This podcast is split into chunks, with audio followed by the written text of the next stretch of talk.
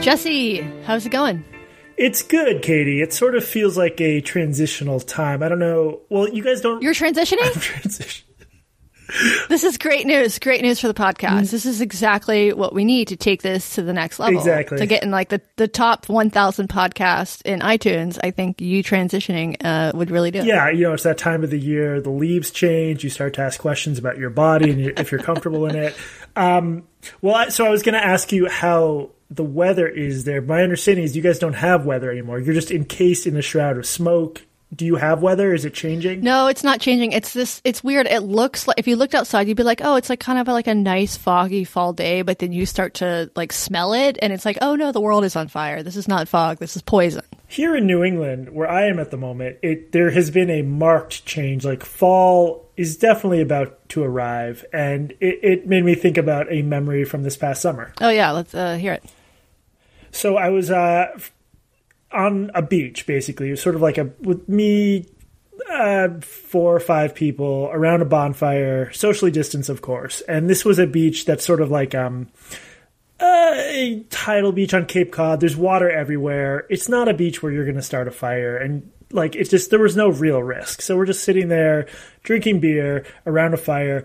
And this dude approaches, and he's like, eh, "Well, you know, you're not allowed to have uh, open flame on this beach. I'm not going to report you, but I just wanted you to know you're not allowed to." And we just sort of like side eyed him. And we're like, All right, Karen. okay, yeah, exactly. It was basically a Karen, and I just he just sort of em- said, repeated that again. Like he emphasized again. He wanted us to know that he knew the rule, and we were technically violating it with our tiny fire with like basically water in every direction, nothing for it to even catch on. And I just thought he became like a symbol during this miserable summer, miserable year of just everything wrong in the world. Like the sort of person, like I imagine him calling 911 and being like, like, uh, emer- hello, 911, what's your emergency? Be like, um, people are having fun and I'm not there and I want to ruin it somehow. Oh yeah, totally. That's a very Karen move. And so I think there's something to this. Like, imagine just looking at a beach and you see these people enjoying a fire and just wanting to wreck it somehow. I, I think that's a real personality type, and we've both encountered it a little bit. I think I might actually be that personality type. you would try to ruin the, the, the pleasant little midsummer evening bonfire. I might not like. I wouldn't call the police, but would I per- personally scold you? Well, maybe. Yeah. Like I, I just started going back to the Y because of the smoke now. Like my gym just opened, and normally I just like pay for the membership and I never go. That's how I like to, to do my exercise. But because we've been like smoked in for the past week, I've been going like three times a day. I only go for 15 minutes at a time because I don't want to get burnt out. Um, but what I do when I go there is like I walk around this track and then I just glare at people who aren't wearing masks. That's the real makes sense. exercise. Yeah. Doesn't the if you glare, it exercises extra muscles in your face and Yeah. increases your calorie burn, right? Exactly. It's high intensity. 911, what's your emergency? Uh, I'm a miserable piece of shit, and I want everyone else to be miserable too. Can you uh, send the cops? Uh, Exactly. what's the name of this here Karen heavy podcast? This is Blocked and Reported, and I'm Katie Herzog. I'm Jesse Singal, and Katie, I would like to know have you seen any good movies lately? Huh, good question, Jesse. You know, I did see recently, I think it was called um, uh, Kindergarten Hot Cop. I did see that one. um, I, uh, uh, uh, tween tween uh, carpetbangers. Have you seen that one too? Also very good, very uh, high classic. Production, yeah, high it. production Watched it values. a lot. Yes. Oh, and there was this other one. Um, I think it was called Cuties. Have you seen that? I did, in fact, watch Cuties earlier this week. What day is it? Who knows? Yeah, earlier this week, and I feel like I should hasten to add I watched it with a adult female, definitely of age. So just just so no one gets any wrong ideas, This, you did not watch it while you were babysitting. you kids should learn how to do these dances. That's how you make money in the in the gig economy. Uh, so yeah, Cuties is a a film by a I believe French Senegalese director. It is about a 11 year old, you know, French Senegalese immigrant. Uh, I think it's Paris, assumed to be Paris, and and she's sort of pulled in these two directions. One is uh, she's from a conservative Muslim family, you know, recently from Senegal, sort of village life, very patriarchal. And then she finds this group of, of sort of bad girls in her school who are doing twerking videos. And this film has caused some controversy. And I know this in part because you did some early tweeting about it before you even watched it, right?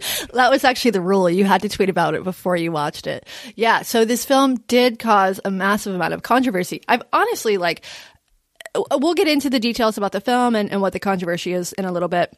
And also, I should mention here that at the end of the show, we're going to bring in uh, Reason Magazine's Elizabeth Nolan Brown to talk more broadly about sex panic. So look forward to that in a few minutes.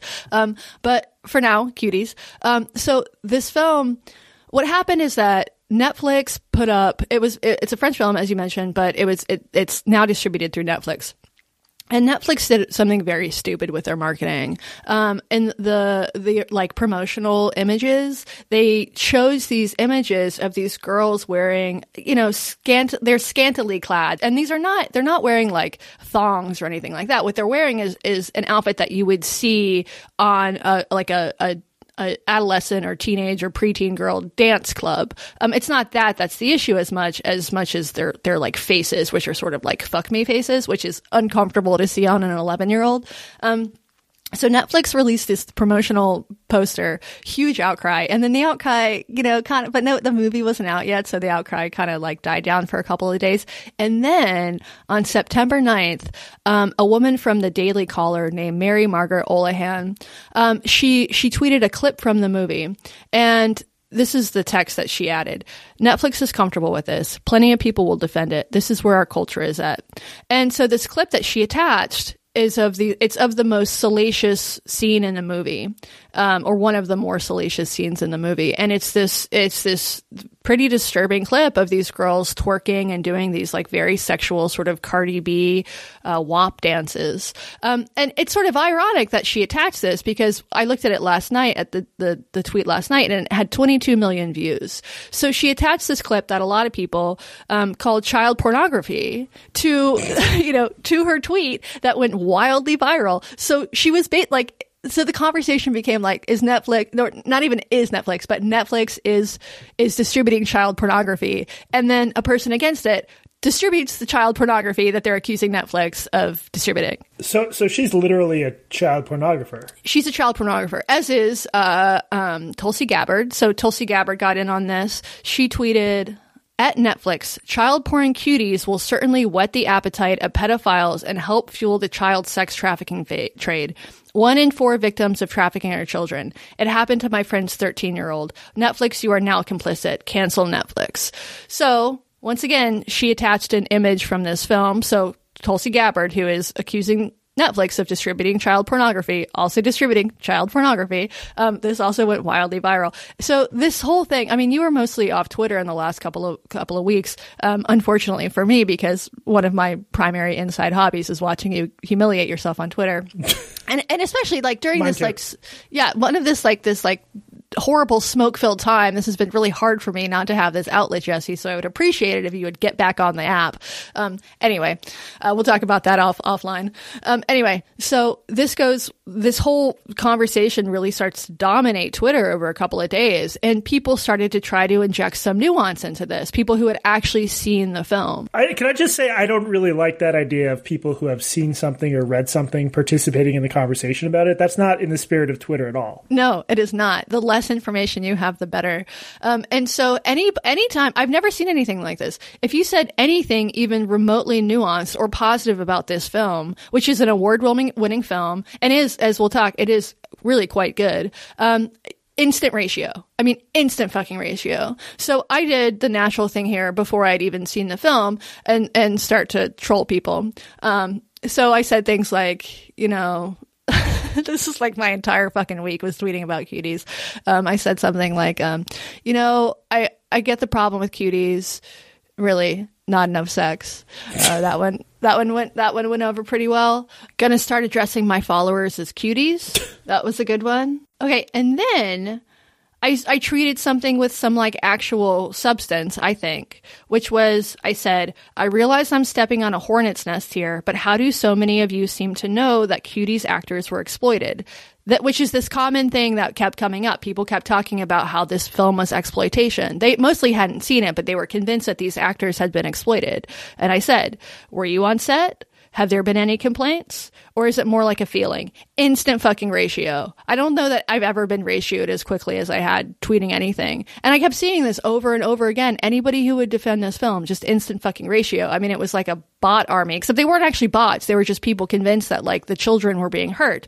Meanwhile, there have been, uh, the director has been, has done some, um, has done some interviews about this it turns out that she made this movie because she was like walking through a park in Paris and she saw these 11 year olds twerking and she was uncomfortable about this. And so the entire film is about the sexualization of children. And it's, and it's interesting because it, it contrasts these two worlds, this sort of Western, Parisian, hypersexualized online world where these girls are watching explicit videos or maybe not even explicit, but they're just like on social media. And the messages that they're receiving from social media is that sex is power and that you need to you know use your use your body to get what you want in the world and they try to do that and they actually don't do a very good job i mean people are sort of the film people act like people who primarily haven't seen it are acting like these girls are like having sex on on TV. That's not happening. There's like there's no sex in the movie. There's not even really any nudity in the movie. So I mean, I guess we should get more into like sort of the the actual film what we we liked and disliked. So it's like the film did a good job of showing how okay, first of all, 10 and 11 um I, I apologize for denigrating your entire gender or sex, but middle school girls are psychopaths. Yeah, I mean, it's been a long time since I was in middle school, and I think things are definitely worse now. Um, like, there was for sure there was a sexualization of children when I was in school. This was sort of I'm about the same age as Britney Spears. This was sort of the Britney Spears era. And even before that, when I was a little kid, uh, like my mom was a feminist, is a feminist, and she had a problem with, uh, you know, like my sister and I weren't allowed to do like dance classes, and not that I would want to, but like dance classes and pageant shit because she was concerned about the hypersexualization of young children. This is not a particularly new thing. What is new is that now there's social media and kids are exposed to things like pornography and have just have access to like adult culture in a way that they didn't when, you know, when we were kids.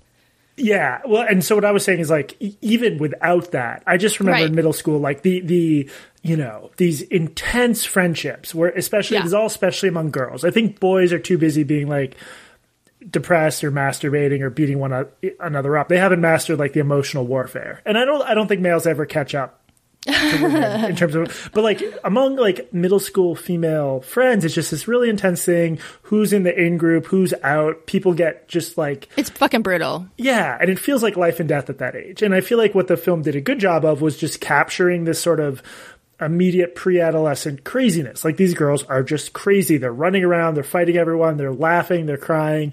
It was good at that. And of course, in 2020, you have this extra element of they're on social media every day. And they are building their own social media identity. So to me, like the best and most authentic feeling parts of the film were just about what it's like to be that age. I mean, I don't know what it's like to be that age as a girl, but it, it, it there was something authentic about that that even made me think back to like middle school and how every how insane everything was.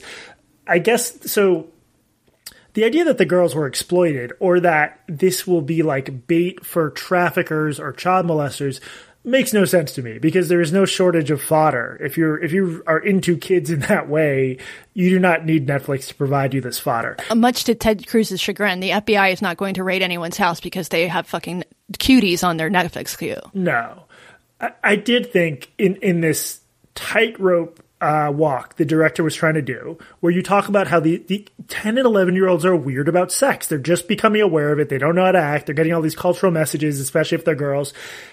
There were clearly shots in the movie that were trying to directly replicate like how these shots look in music videos. And there were like shots, sort of close ups of these girls like asses and bare midriffs that I thought, I, I didn't think there was anything like, reactionary to be like, well, that's a little weird. And I think that's part of the point of the movie is to make you feel uncomfortable because this is uncomfortable. Right. I mean, that's the thing. It's like, this is art.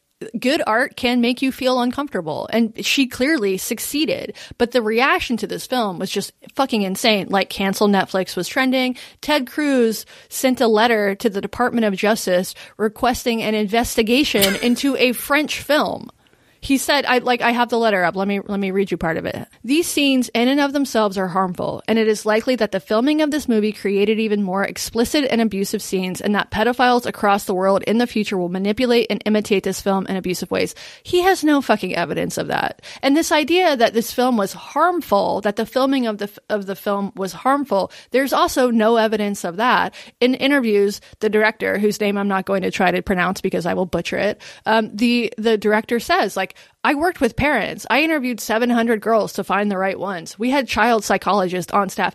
And these clips, these like twerking scenes, the dancing scenes were filmed. They were composite. There's this one scene in the film where sort of the penultimate scene where these girls are part of a dance competition and they're on stage and they're sort of writhing around and it's uncomfortable. And in the, you can see people in the audience, the more sexual, the more explicit these girls get, the more the audience is, is like, uh, like turned off by it. They're not getting, they're, the reinforcement that these girls were getting is not that sexuality that is a way of gaining power. They're act- the message that they should be absorbing from the people around them is that we don't like this. Like nobody actually exploits them in the film. They sort of try to exploit themselves. Yeah. Um, they try to harness their sexuality in a way that will get them things, and it doesn't work because people are actually disgusted by it. Yeah, because I mean, there's a scene where they sort of hit on older boys, and the older boys are like, "You're 11." Yeah pa- parents are disgusted. The the main characters, you know, obviously religious parents are uh, are upset. Someone from the Council uh, on American Islamic Relations did a Medium post that was like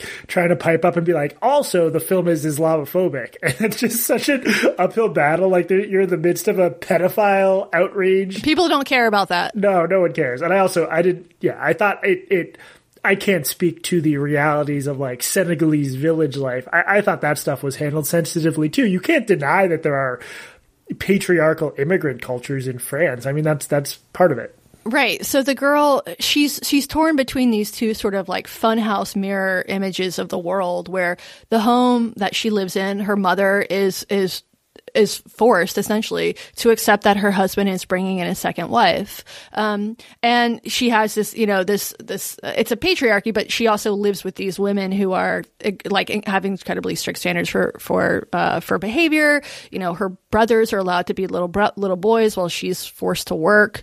Um, you know, and so in this way like people are it's interesting that people are really not talking about that element of the story at all. This is just about child pornography what they call child pornography. But there is this i, I think that's a that's an, an interesting and unexplored aspect of the film is that so it's not just about the sexualization of children it's also about the adultification of women right so yeah. in this in the in the parisian middle school um, sort of more westernized world that she's in it's this hypersexualized culture in her at home world she's still being like she gets her period she's 11 years old and her auntie says you're a woman now and talks about how she was married at that or she was engaged at that age right yeah. so it is this sort of you know they're uh, kind of two sides of the same coin here where these ch- children are still being treated like adults. It's just that one one one side of that is like deeply repressive and sex negative and the other is hypersexual. Isn't the obvious solution here to do like you switch off every day between sort of Muslim conservative culture and sort of dressing like a, a would be slut if you're a few years older. Well, that's what she does. That's kind of what she does. You know, she like leaves home and like once she leaves school, leaves the house, she like puts on her skimpy outfits, which is something that, you know, not just like a Senegalese immigrant would do. That is also something that like girls in my middle school would do as well. Well, I mean, that's, that's part of what makes it uncomfortable. It's like there are, there are girls that age who dress like that and you see it and you're like, Jesus Christ, like put something on. But it's like, part of what makes the film uncomfortable is that it's talking about stuff that girls do. I just, I don't know. I, no matter what people were going to respond with outrage, there were just there were shots that made me feel uncomfortable, maybe in a way that wasn't necessary. I just, but I also think we should acknowledge that like everyone involved in the online culture wars is like is benefiting from this. Like, let me um let me read you a couple tweets from um close personal friend of the podcast, Aja Romano from Vox. Oh yes, yeah. He, I'm sure she's listening right now. This was, I think, two tweets. I just copied and pasted the text. Incidentally, I'm a critic who highly recommends Netflix's hashtag cuties. It's a wonderful, poignant, challenging, and nuanced coming of age film, smartly crafted by a wonderful director. The controversy surrounding it seems to be propaganda fueled by QAnon types and anti Semites. I also feel like you couldn't have picked a better film to frame such a controversy around. I'm frankly delighted by a bunch of bigots settling in with pitchforks to flame the pedophile movie and discovering this lovely, subtle story about girls battling fraught gender roles. Uh. I, it's, I just. I'm so sick of this bullshit because an increasing amount of, of both political and culture writing, she is trying to get people mad at her on Twitter so that then when when all the QAnon and anti pedophile whatever crowds yell at her, then she'll do the oh help I'm being harassed like look how evil these people are. It's just everyone so many people benefit from the outrage even as they decry it, even as we record a podcast about it. Well, she's also signaling to her tribe. Yes. It, yeah, it's also it's so weird. I'm frankly delight. She's saying she's delighted that the bigots are going to watch this movie and then come away learning about.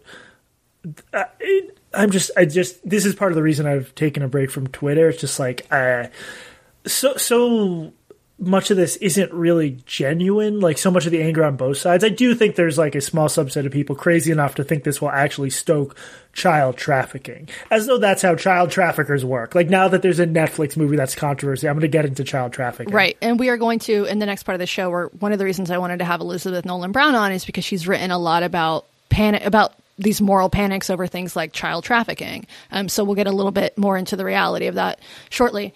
One thing about this, like it, it definitely, this is a, this is like hot culture war topic, but it doesn't quite fall neatly along the lines that it usually does. No. Um, like Tulsi Gabbard, for instance. You know, generally Tulsi Gabbard is sort of beloved by the free speech crowd. Well, what I mean, cancel, she was trying to cancel Netflix over a film that I sort of also doubt that she saw if she really thought that it was child pornography because there's no like there's no there's no fucking nudity in it. There's no sex in it. That is not child pornography. It's no more pornographic than I don't know, like uh, with like toddlers and tiaras. Which, incidentally, I watched last night um, because I wanted to compare the two. Toddlers and tiaras way more fucked up than cuties. Yeah. There's this scene. I like. I watched it. I I only watched it for a little while but it's this scene this is a reality show right? So this is actual this is not acting. These people are not trained. Um, this is this is reality. Or you know the sort of simulation of reality that reality tv show uh, constructs. Um, but there's this scene where this four year old is projectile vomiting literally projectile vomiting. And her mom is like shit we have a competition coming up. We already paid the entry fees. You're getting on that plane that's way more fucked up. Way more fucked up than this movie. I, yeah, it is fucked up that this kid would try to sabotage her mom's dreams and not just get on the fucking plane. I mean, do you know how hard her mom worked to put her in that position? She's gonna puke a little bit and be like, I don't want to go. I anyway, I agree with you. That's really disturbing. Okay, Jesse. Okay, so but that's the thing. It's like a lot of the same people who were bitching about this movie are also, I'm assuming, people who don't have a problem with child pageants. Like, do you think that Ted Cruz has a problem with child pageants in Texas? No, I bet he's uh, judged several of them. he probably has the tapes. Can you imagine if if you're a little kid uh, dancing on stage and you look up and you see that giant fucking oh, face staring oh, back man. at you. Oh man. Ugh. So it, it's just there was a lot of hypocrisy, but I did. I was in a way sort of reassuring to see that this did cross some some cultural tribal lines, like um, Elizabeth Bruenig from the Washington Post, who's New York Times now. Oh, New York Times now, yeah she's a Catholic, but she's a hardcore leftist. She was also disturbed by this movie. Ben Shapiro had a pretty nuanced take on this, um, and I'm curious as to how Ben Shapiro's uh, audience, you know, felt about this. But Ben pointed out that you know the marketing was bad. The marketing was the problem, and the scenes were disturbing but the message of the film was not one that is pro child exploitation by any means. And it, it no, yeah, no, it's just no been one, like yeah. really fucking remarkable and frustrating to see so many people try to cancel this film and ruin the director and ruin fucking Netflix if they haven't even seen it. Yeah, it's um. I mean, this this is just how it always goes down. People decide they're mad, and then get mad without knowing the specifics. I, I will say like pedophilia is one of those subjects where you do get weird um, divisions on the left and right. Like I think you and I have both written a little bit about, you know, this pretty scientifically well founded idea that pedophiles don't have control over it. It's almost like a sexual orientation. Yeah, not that they don't have control over their behavior, but the urges. The, yeah. The, Right. The, not, I don't even think urges is the word. I think attraction. Yeah, that's, that's a better the word. uh, you know pedophiles uh, this is something David Ley wrote recently um, pedophiles the evidence we, we have shows that pedophiles are born not made. And he also points out that the majority of people who abuse children are not pedophiles. There is a difference between a, a child abuser and a pedophile. The pedophile has this inborn involuntary attraction that does not mean that they are going to abuse children I, I was working on this like fascinating piece about this that I got to go to Canada for, and it just got it was like the worst rejection of anything I've ever written, and I still want the piece to land somewhere. But it's it's actually really interesting, and but yeah, that's the subject where you get huge left right convergence of like a subset of lefty feminists hate the idea that pedophiles don't control their attractions because they see that as excusing it somehow. And the sort of the string the pedophile up cohort tends to be both uh, conservative Christians and a certain subset of, of leftist feminists. So it, yeah it's sort of the same uh, coalition over like pornography yes, yeah, exactly. Maybe it's like second wave feminists. Yeah, yeah. There's certainly a you know a lot of, of feminists or people who co- consider themselves feminists who are sex positive and pro porn or pro ethical porn or whatever. But there are also feminists who think that you know basically anything with nudity is inherently exploitation. Do you still want to do? Uh, you've been emailing all week saying you wanted to rank the kids in the movie from ho- hottest to fuggliest. You still want to do that now? Should we save that for patrons? Let's save it for patrons. Although I will say that my biggest problem with the movie, two problems. One, subtitles. I cannot play Tetris on my phone if I'm watching fucking subtitles. I would appreciate it if they would do this in English next time. You would appreciate if the French, just to be clear, if the French Senegalese director, you want her to learn English. Uh, well, she probably knows English, but to teach everyone English and just do films in English. Yes. Second Okay, problem. Girls were too fat. they were too fat. All those girls, they needed to take a, a pole dancing class, work off some of that baby weight. There was there was one, there was a token fat girl. Yeah, I was Jesus Christ. They also like you know during the dances they just weren't passionate enough for me. I don't know what it was. I just I was like I wanted to see a little bit more tongue. I I found some of those scenes really hard to watch and disturbing. But I guess um, it was it overall it was a good. I did not find them hard to watch because I had seen so much like uh, catastrophizing over this film that I really ex- and I had seen the the clip floating around, so I expected it to be way more sexual than it actually was, and I expected the girls to actually be exploited in the film. I thought they were going to get fucking raped. Um, and then and when I tweeted something about you know how these girls actually like is there any evidence that they were exploited um, a lot of people respond to that saying something like uh, well, they can't give consent. And it's like, you know, you're right. They cannot give consent to have sex. They can give consent to dance. Or like comparing it to like the Catholic Church. Like this, no one was raped. No one was raped. As far as we know, no one was even emotionally harmed or scarred by this. I would assume that the fucking backlash is probably more scarring than doing this on a on a closed set with a child psychologist and your parents and like sensitivity, you know, whatever people around, making sure that you're okay. The director seemed to take every precaution when filming this. And if nobody was harmed, why are we concerned about people being harmed? Yeah, this was a pretty crazy uh, culture war blow up. One thing here, like I do appreciate that Tulsi and Ted Cruz said what what like people were thinking but maybe didn't say which was like what we're really uncomfortable about is the idea that adults will jerk off to this film that's what they're uncomfortable about well if if you're uncomfortable with the idea that like pedophiles are going to find children attractive take children out of catalog. stop posting photos of your children online Yeah, I doubt these guys are like discerning. I'm trying to remember what I was like when I was that age. I think I was just like oh i bet you were sexy not quite. I think I do remember going through one phase when I was like me and like my three or four hapless male friends would get dropped off at a mall with this vague idea we're going to quote talk to girls. So we would like just like three or four or five awkward 12 year old dudes wandering around a mall supposedly searching for girls, but we never talked to any. I don't I don't even know what we thought was going to happen. I think cuz like there's so much media where like people just suavely like sidle up to one another and start talking, but yeah, 12-year-old me. didn't work in your case No. I said 12. This was when I was 25 actually. i bet you looked exactly like you do right now when you were 12 yeah, I was born exactly this way with the Jufro and everything. And the In the cargo shorts. Dower out. I was born in cargo. Sh- I just had like skin flaps on my hips that were shaped exactly like cargo shorts. Oh, you were born naked? Is that what you're saying, Jesse? Disgusting. my parents are such pedophiles; they let me be born naked. Fucking arrest those people. Uh, yeah.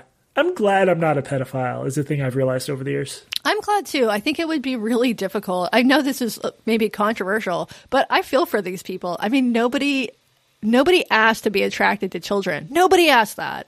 And there are uh, like a there's a wide world of, of pedophiles. They call themselves non-offending pedophiles or minor attracted people.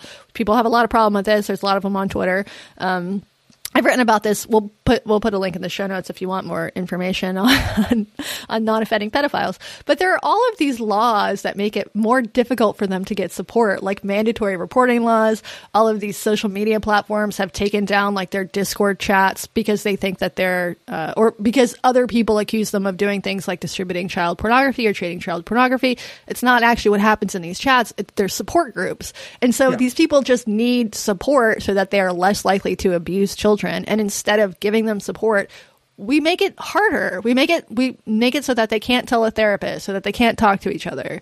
It's just like if the if the goal is to protect children, we're doing it in the wrong fucking way.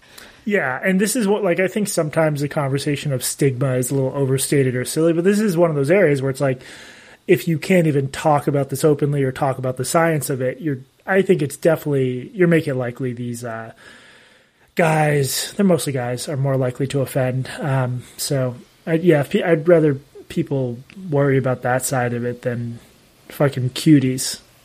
Would you rather be born a pedophile or a gamer? Is there a difference? You know, they're really just two two side two sides of the same coin. Can you imagine growing up like realizing that all you really wanted was to play video games? How painful that would be. How you would have to hide it from people.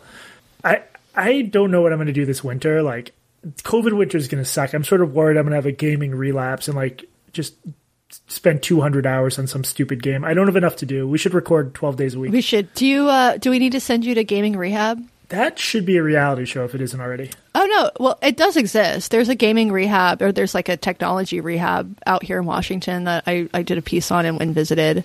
Um, I will tell you, the residents were not the most well adjusted boys I have ever met. no, sh- no way. Really? Yeah, yeah. It's shocking.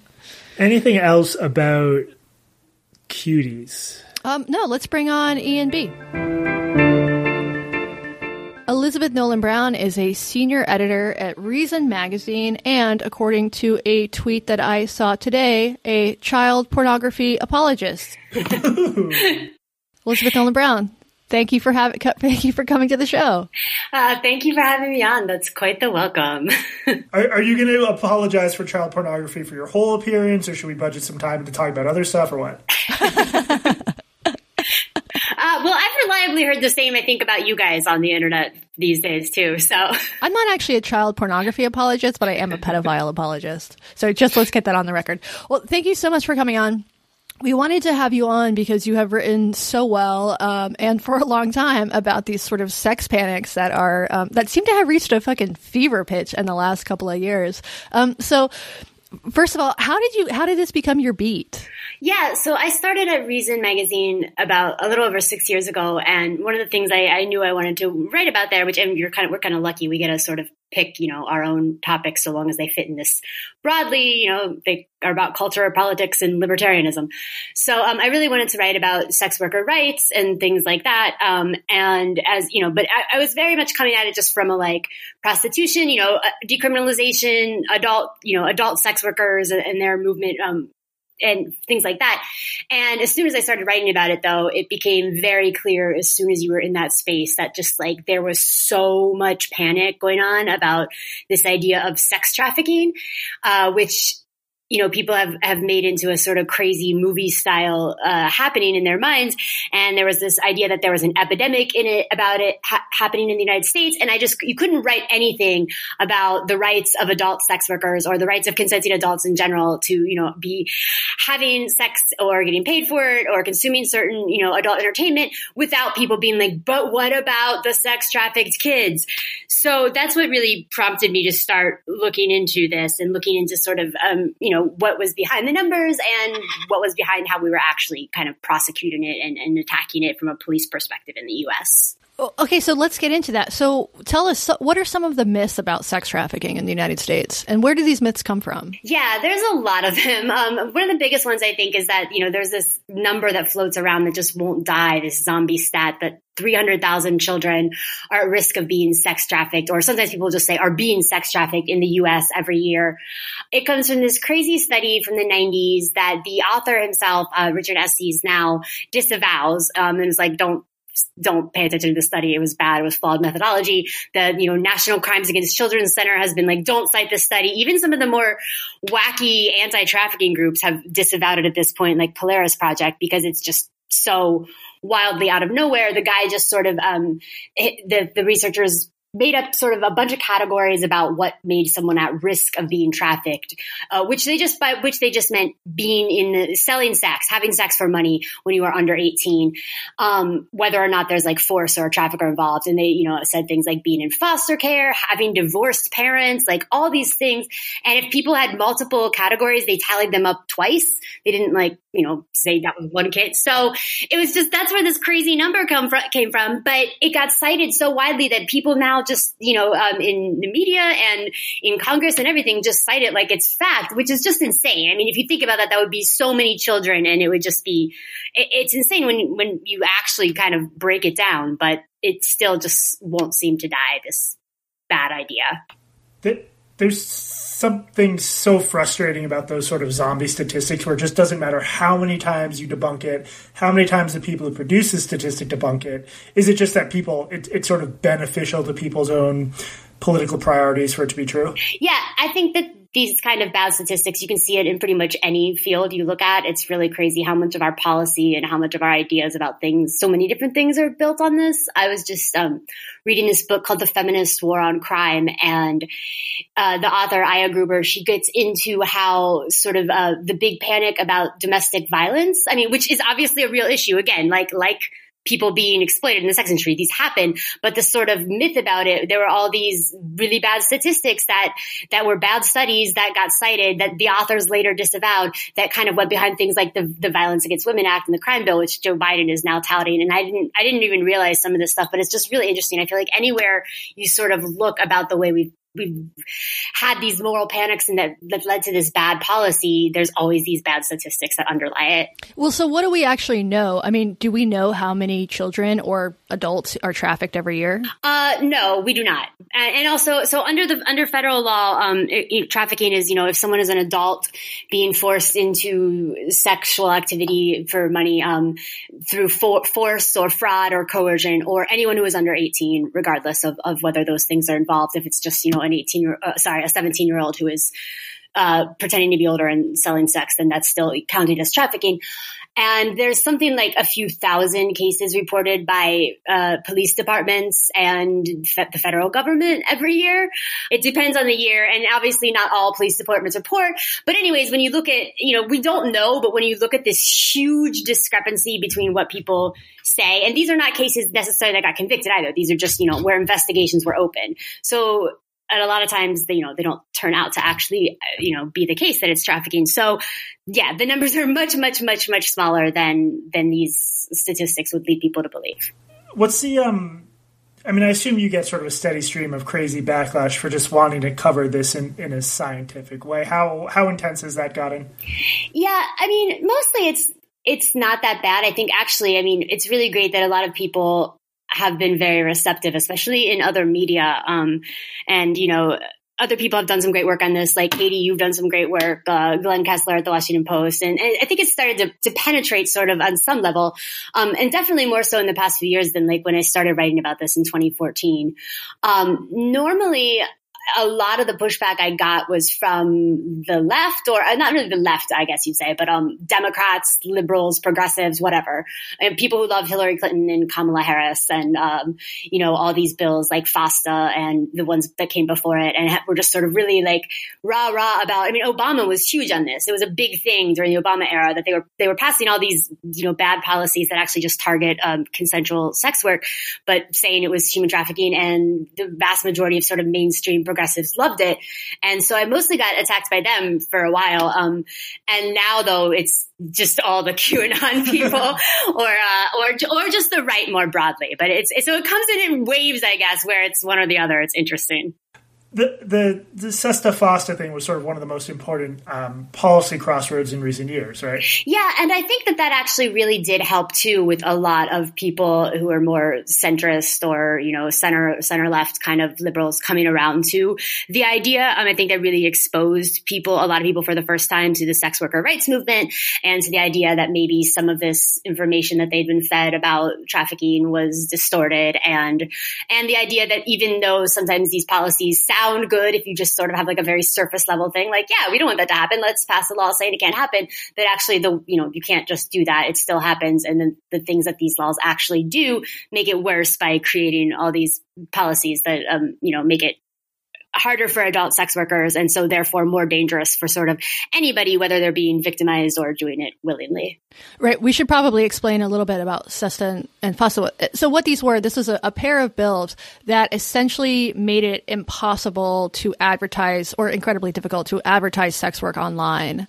Um, and so uh, backpage was prosecuted. Um, you would know more about this than I would about who who who actually was prosecuted by this.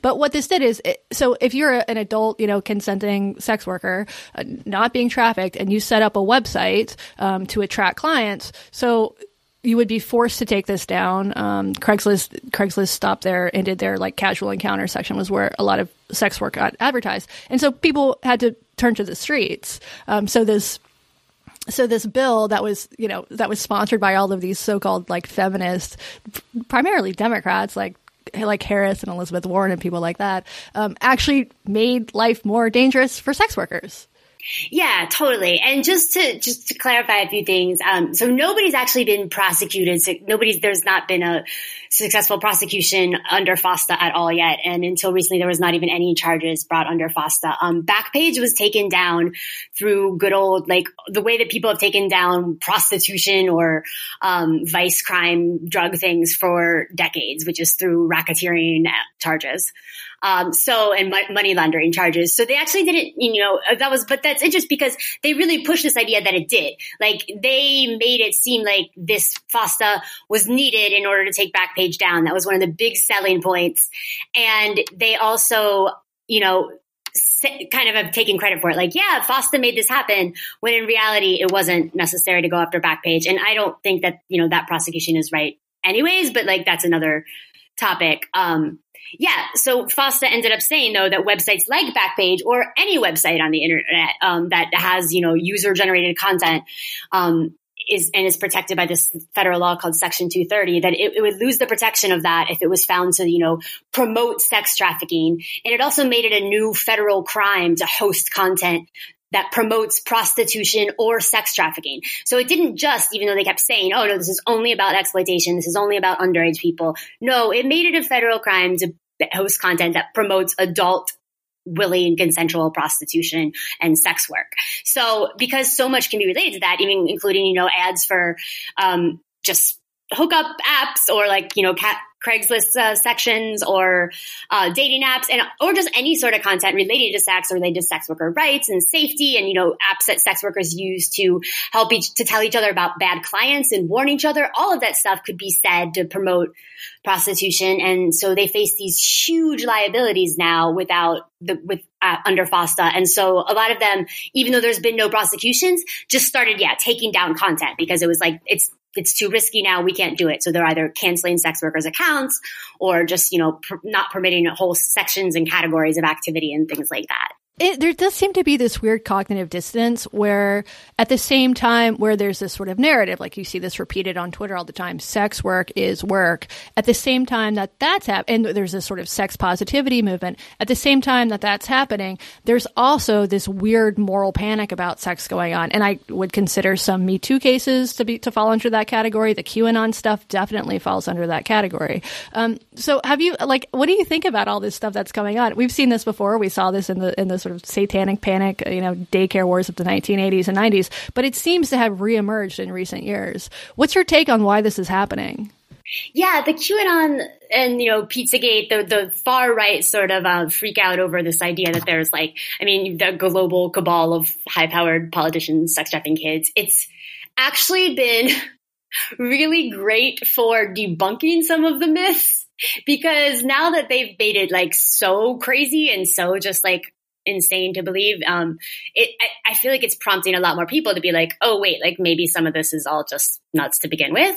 Whereas again, like just a few years ago, it was really, really hard to get through to a mainstream audience at all, or even a slightly, you know, center progressive, whatever audience at all, that any of this, uh, you know, not that there was Hillary Clinton was trafficking kids, but the idea that, you know, hundreds of thousands of kids were being trafficked, they were going to pick you up at the Walmart parking lot and take your, you know, take your toddlers and sell them for sex. And it was just that it was happening in your backyard and everything. I mean, that was the constant, constant message. And so it's, I don't, I don't want to, you know, I don't mean to say that I, you know, QAnon is its own weird, harmful thread, thread, but like a lot of people want to act like this just came out of the far right fringy corners of the internet you know, and that this is like just a creation of the right. And I really think it's not. I mean, this is the stuff that people like Kamala Harris and like so many um Democratic politicians and I mean and Republican politicians, but mainstream Republican politicians and mainstream outlets like the New York Times and just all these, you know,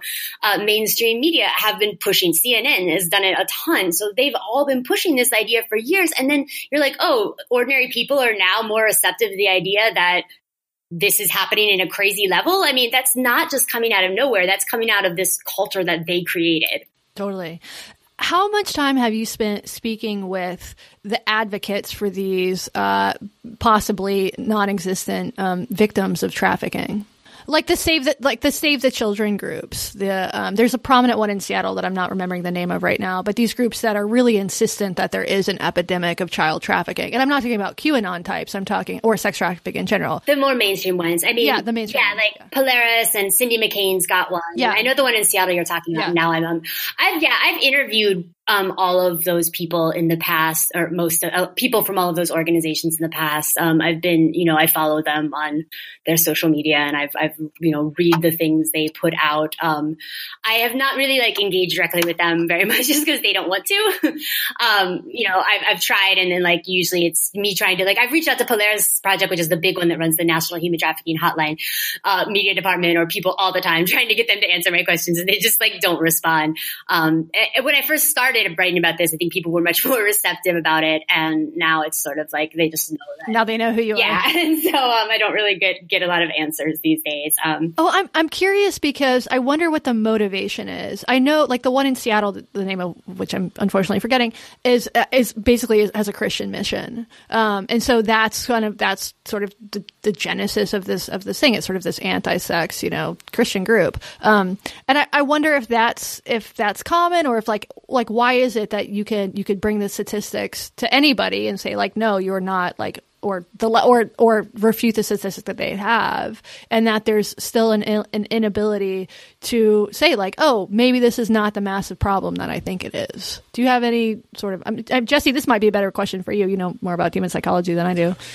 Uh, yeah, I mean, I'll, I'll, let Liz take that first. It's just it's just so hard because these issues get so fiercely tribalized, and there aren't that many people who are just like you know, objectively, rationally looking into them, that there's, I think there's no real easy answer on how to fight misinformation other than to get people, um, like heads of communities who are already trusted to, to communicate the right views. It kind of comes from there. There are three sort of groups that are driving these myths and, and sort of making them into people's consciousness. Who um, and like you said, there's there's Christian groups that are a part of it. Um, and, but another big group, the biggest you know group aside from this sort of Christian right is is radical feminists or just you know who are opposed to all sex work and opposed to all prostitution. Um, there's like documents of them sort of talking in the 90s about like this coalition, this anti-porn coalition they'd had with the right about how they were going to make you know anti-prostitution their next big thing, and people weren't really against prostitution, so they needed to frame it as trafficking. I mean, this was like a kind of conscious strategy starting in the 90s. And it was also um, a big thing for people who had been sort of uh, getting a lot of money on grants to do alleged things around domestic violence, but not actually like things that mattered, like providing emergency shelters or like things that women needed directly, but like awareness campaigns and messaging. Like there'd been a huge sort of uh, nonprofit industrial complex built up around that in the, the 80s and 90s. And when that sort of money dried up, they needed a new issue. And so these three groups sort of made sex trafficking um, their issue. And you see that today still. I mean, like there's obviously a lot of well-meaning people who get you know uh, involved in this but i think that the, the rhetoric and the underlying forces are coming from you know this like christian right and radical femme left who are both just opposed to prostitution and sex work even between adults in general. And then people whose livelihoods depend on it. Like you've got so many organizations now who employ so many people and their whole job is again not giving sex workers or trafficking victims material resources not providing money for funds not advocating for the government to provide money for funds for shelters or anything like that but just to have like more money for awareness campaigns and to post hotline numbers on like things and to give gas station attendants and um, airline stewardesses and, and whatever like uh, airline attendants you know training about how to spot trafficking and things like that. Yeah it, i've noticed this every time i've been in an airport for the last couple of years. You're like in the bathroom and there's a sign in 14 different languages about how to spot a trafficking yeah. victim. And, and, and it's things like you know like like doesn't make eye contact. Like who makes eye contact with people in a fucking airport? Yeah, and the thing is that Polaris Project pushed and pushed and pushed because they run the hotline for um, the government to require in these successive bills that this number be posted in more and more and more and more places. And it has been successively for the past like 10 years. And now that's one of the big things they brag about, or not brag about, but use to say why they need more funding is because so many calls to the number have increased. And so, but like, it's because the number's been posted everywhere. If you actually look at the calls, it's not saying that they're trafficking. Like they count a case of trafficking as anybody who calls them and says like, maybe someone's been trafficked and you're like, but they've got all these, or like, or they just want to ask questions like anything. So it's just like the numbers everywhere of course calls went up. But it's like one of the tricks they use again to sort of now, you know, every time they put out the new year numbers each year, all the like local media reports on it. Like we had this many calls to the local human trafficking hotline in our area. If if, if I'm on a plane and a kid won't stop crying, that when the plane lands, I, I'll record their mom or dad for trafficking because why else would a kid not shut up on a plane? If You see all those stories, right, where people keep accusing like uh, multiracial families or couples of being trafficking each other on airplanes. Like yes. it's become this phenomenon now. Um, will you talk a little bit about law enforcement's role in sort of perpetuating this idea that sex trafficking is everywhere? Yeah, it's been you know very good for uh, law enforcement in, in many ways. Um, it's sort of let people uh, let the federal government get involved in local law enforcement um, in a way that the drug war does, but has been like dwindling in its, you know, return on effort for because people are less enthusiastic about like basic pot stings and stuff. So um, the idea that the federal government can funnel money to local police departments to do sex trafficking stings, which then if you look at them, they're just old fashioned vice stings. It's targeting prostitution, it's targeting drugs or people who have unregistered guns or um, driving without a license, all this stuff. They'll arrest like people on all those things. And then they'll be like, we did a sex trafficking sting and we arrested, you know, 150 suspects. And you'll look and like, two of them were maybe promoting prostitution or some charge that could be considered pimping, which we don't really know what that means exactly, but like could be exploitative. The rest are just all these other, you know, vice crimes with no victims. Um, so it's become, yeah, it's become a big boon for that. And then also just now in the Trump, I mean, not even just in the Trump era, this was starting under Obama, but it's sort of intensified in the Trump era is it's become very much an anti-immigration or an immigration enforcement effort. You've seen um, a lot of the shift at the federal level be from uh, child sex trafficking to sex trafficking of Asian women. They're obsessed with Asian massage parlors and Chinese massage parlors. And so there's just been tons of Homeland Security and FBI getting involved and um, funneling money to local police departments to target Asian massage parlors. And you always see again these big things like we saw with um, with Robert Kraft and things like that. That's just happening all around the country where it's just targeting adult women who are uh, and, and their clients at massage parlors and then saying that they're doing a, a, sex trafficking bust. Right. Robert Kraft, he was the owner of the Patriots. Is that right? Yeah, he's the owner of the Patriots and he was uh, arrested getting a, a, hand job at a massage parlor in Florida from like a 50 year old woman um, who was a legal masseuse and, you know, a legal, uh, a documented immigrant and everything, owned the business.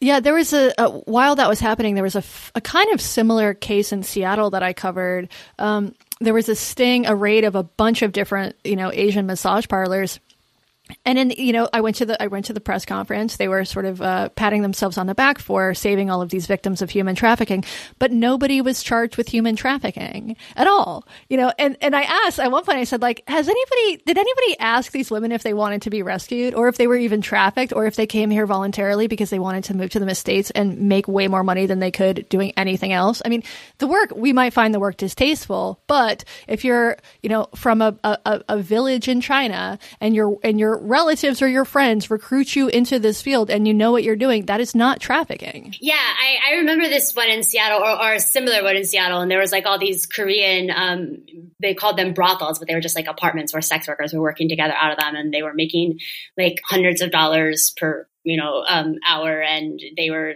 yeah. had all this nice stuff and they were trying to say that they were trafficked and like once you looked at all the evidence like nothing supported that whatsoever. They were just here on like student visas or work visas and this was how they were choosing to make money for a short time before going back to their home countries but because they crossed borders especially people were just like oh they must be trafficked. Like yeah sure people just you know eat it up. In this this particular case that i wrote about they investigated this they, for three years, right? So, and so if they're actually like, you would think that if there were actually people being abused, if they were victims of trafficking, that you would not wait three fucking years before you would go quote unquote rescue them. And they send in, you see this all the time, and they send in undercover cops um, or undercover agent, like um, federal agents, to do sexual activity with get hand jobs. Yeah, and and then they say do that for years on end while saying this is horrible exploitation. And you're like, okay, if that's true, like if your premises are true here, then that's even worse. Like you just sat there and got hand jobs from these women for three years instead of rescuing them from sex slavery. Yeah, I'm sure they didn't enjoy it. no, no. Um, Jesse, did you have other questions? No, I mean, I, I just I find this such a fascinating area because of you know my overlapping interest in the way people spread bad information online. I just um yeah, I've I've you know written about controversial stuff. I can't imagine putting myself at the center of these sorts of storms, given that people just um, it gets pretty hysterical. Um, I actually I did have one more question for you. How big a problem do you think QAnon is? Uh, I don't know. You know, it's it's so hard to say. It's people's. I mean, I think that people definitely are overreacting somewhat about it, and that it's just sort of a fad. Um, and you know, we've always had crazy conspiracy theorists, and this is just like one of the new forms they're taking. Uh, I, I, I don't know. How? What are your thoughts? I'm actually really curious. I sort of feel the same way. I don't know. I mean, I'm concerned about it because I think it says a lot about where we are as a culture. Yeah. Um, and you know, the fact that some of these people are being elected to Congress is certainly disturbing. But I also don't think. I, I also think that the claims that this is some sort of like, uh, you know, huge mass movement that is going to undermine the democratic project or whatever are I, I, think those are overblown the same way that I think like you know saying that Trump is going to usher us into fascism is overblown. Yeah. Um, basically my position on everything is it's overblown. yeah, I think that you know it, there is a danger that it could suck in people who just have like a normal concern for these sorts of issues and then sort of get them into more fringier elements. Um, but again, like I think sometimes that people give people too little credit for having agency when about you know distinguishing things. Um, and i also think that there is a potential for like i said like this sort of thing to actually make a lot of people look twice at these statistics. Because i mean that's been my experience so far already has been that I, it seems like a lot more people like just quote unquote normal people have been very more receptive to this idea because now they're like, oh, what's this crazy sex trafficking conspiracy? And then they've also been like, well, what are the numbers for real? And been more receptive to the idea that maybe things are being overhyped. So, you know, they could have a positive upside too, you know? Maybe that's wishful thinking, but. Plus the upside that, you know, you can order a, um, a dresser from Wayfair and get a free child in it. uh. what a world. What a world. I guess we should probably explain that. No, no. You can Google it. Yeah. Actually, don't Google it. You'll get don't on a Google list. It. Yeah. Liz, anything else you wanted to say? No, just thanks so much for having you on. I'm a big fan of your podcast, so it's really exciting to get to talk to you guys. Thank you for thank you for coming on. Thank you so much, Liz. Uh, we will um, post some links to uh, Elizabeth Nolan Brown's work in the show notes. She's really good. She does really good work. I was glad we got to have her on. Yeah, she's great. I mean, uh, she is Koch funded. She does work for Reason Magazine, so we might be canceled for that. But I guess you know both of us have written for for Reason Magazine, so I guess we're both Koch funded too. But also, our podcast is Coke funded because of the cocaine we've been shipping. so it's like everyone, one way or another, is Coke funded. Just back and forth to each other. Incredible. Just like this complicated arrangement of tariffs and taxes where billionaires. All right, this has been another uh, pedophile centered episode of Blocked and Reported. I'm sorry we didn't get to Katie's rankings of the hottest kids in cuties. She did email them to me.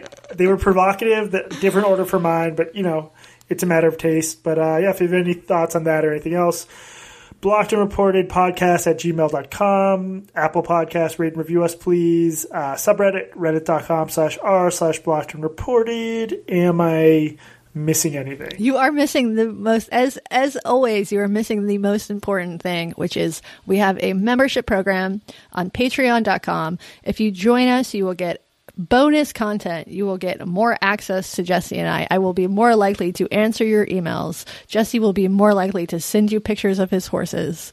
Uh, you can find that at patreon.com slash blocked and reported. And there's a great community of 3,000 people and growing um, who all, you know, like the podcast and talk to each other. It's pretty great. Yeah, definitely please check that out. This has been Blocked and Reported. I'm Jesse Singal, and remember, if you see anyone doing anything that you don't like, they are a child sex trafficker and you should report them immediately. And I'm Katie Herzog. And also remember, if someone accuses you of being a pedophile, just do what I do and point out that you don't even like children.